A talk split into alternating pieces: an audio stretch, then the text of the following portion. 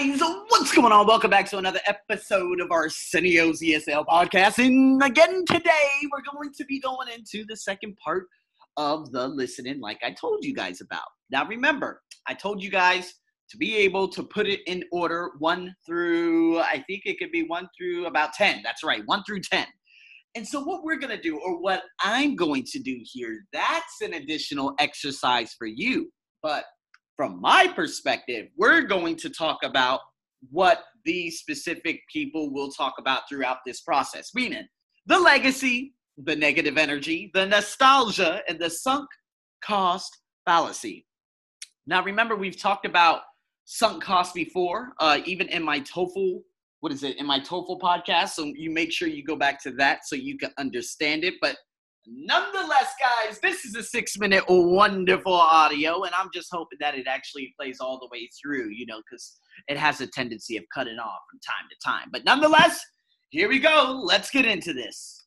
Stimulators of nostalgia are meeting old friends, hearing music, especially music we listened to between the ages of 12 and 22, and childhood smells, food, and so on. The French writer Proust springs to mind, assuming you are familiar with his novels. But surprisingly, I think these are not actually the most common triggers, according to a series of studies published in 2006 in the Journal of Personality and Social Psychology. The most common appears to be bad moods. Bad moods. Now, these moods may sometimes be a result of loneliness, which seems a natural cause effect, but actually, any bad mood appears to trigger nostalgia. Ah. And so, by the way, does being cold. So, there are some fundamentals from a neuroscientific perspective. There are many practical applications of this science of nostalgia, which Dr. Hassam and Stephen will tell you more about now. Dr. Hassam? Thank you.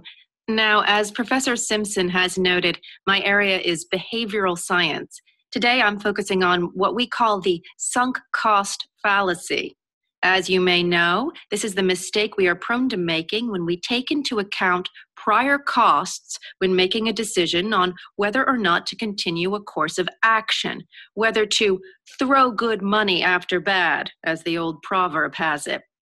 This sunk cost fallacy does seem to be an inherited instinct, similar to nostalgia, as outlined by Professor Simpson, which guides us to poor choices in the present. People have a tendency to continue with a plan of action just because they have invested in it, time and or money, not because it is a good strategy now. But this does lead us to question why we have developed this behavior. Perhaps not giving up has some hidden benefits. When we make the initial decision, we have good reasons for making it, provided that we are trying to act rationally, of course. However, once time has gone by, we have a strong tendency to forget our initial reasons. We then find ourselves in a difficult position in the present when we have put in time and money and not yet reached the desired outcome. Do we continue with our actions, though they require more effort, time, money, or whatever? Or do we cut our losses and refuse to invest any further? Now, the fallacy theory is that usually we follow that instinct and keep going in order to get something back from our investment. This can mean we end up spending far more than we would ever consider sensible on an outcome that simply isn't worth it. Most business advisors say this is a mistake. However, there is also an argument that the feeling that prevents us from giving up and walking away is a memory of just how important the initial decision was. The fact that the feeling remains means that we need to at least seriously try to uncover the original reasons for making the choice and consider these before deciding to walk away from the present problem. Okay, uh, thank you, Professor Simpson and uh, Dr. Hassam. So, I'm here to talk about a very specific business problem relating to the past and nostalgia. On the surface, it may not seem to have much to do with what our previous speakers were describing, but I hope you'll see the connections shortly. The problem I'm talking about concerns legacy systems. These are defined as technological systems which were good in their day, but which are now no longer good enough for today's business world. So, what do you do when your computer system is too old to do the job properly? Easy, you say. Just change it, upgrade it. Well, I've got bad news for you. It's not that easy, unfortunately. For a complex company, such as a major bank, changing the computer system is a major strategic decision. I'm not talking about a change, but a complete transformation of every system, every process, every role. There is the cost, the security implications, and the data transfer. For a big bank with millions of customers worldwide, it's a nightmare. So many things can go wrong in the changeover, but well, without change, the company is locked into an outdated system, a legacy system that holds them back, prevents innovation, and and this is at the root of the problem. It leaves them vulnerable to competition by smaller, more flexible banks with up to date systems. Part of the problem is an unwillingness to change. After all, the system worked before, the bank was profitable, and, as we said, has millions of supposedly satisfied customers. Why change? And of course, everyone has adapted their own skills to match how it works or doesn't work. Now, the connection to Professor Simpson's area should be becoming evident. As she has already said, nostalgia is a neurological phenomenon rooted in our evolutionary past. So it's not easy to override except with a real effort. Instincts die hard. To effect change, you have to focus on the outcome and give up worrying about the huge amount of prior work and cost. And as already highlighted by Dr. Hassam, the sunk cost fallacy is a factor in any decision where work and money have already been expended. Wow, there it is, guys. Very informational. Lots of different things that were said within this, but it all comes back, you know, nostalgia, sunk cost, negative energy, legacy, it all coincides with one another. It all relates which is really cool. It's very interconnected. So, first and foremost, what I wrote down was the bad mood and the cold. So that triggers nostalgia. Now, the thing is, if I actually look at when I was in a bad mood, I wouldn't necessarily, you know, say that it triggers nostalgia, but I don't know. I, you know, I think it's just interesting. But what I thought was the most interesting and what can relate to a lot of men out there is the inherited instinct of the sunk cost fallacy, right? Now, they don't want to give up. They don't want to give up on that particular thing because they're men. This is a mask that Lewis Howes has said in one of his books, The Mask of Masculinity. Um, and it's called the alpha mask because whatever and now the alpha mask doesn't necessarily mean with you, you know doesn't necessarily mean aggression but it's always saying, hey, I'm right, I'm right, I'm right. It's kind of like my brother. My brother is one of those people that says, I'm right, I'm right, I'm right. Although it's white, he says it's blue. Although it's peanut butter, he says it's jelly. Although it's ice cream, he says it's cupcakes. And there's no other way around it unless you get into a real full on argument with him. And even so, when that happens, you'll still never change his mind, right? So that's an inherited instinct. This is what it, you know, this is what they talk about. So, um, it's kind of like men who buy different things, different types of machine, machinery around the home and the, you know, the wife, you actually see it in movies, on TV shows. Why you keep using that? Just buy a new one. No, no, it's going to work. It's going to work. See, that's the sunk cost fallacy. And it all comes back to behaviors in general, right? So he talks about, again, like the legal systems, it's good in the past, but it's no longer good today. So if we look at a lot of things, guys, especially in terms of marketing, everything, um, I thought one form of, mark, of marketing was very, very smart. I'm gonna give you guys an example, but at the same time, people should be using Facebook marketing.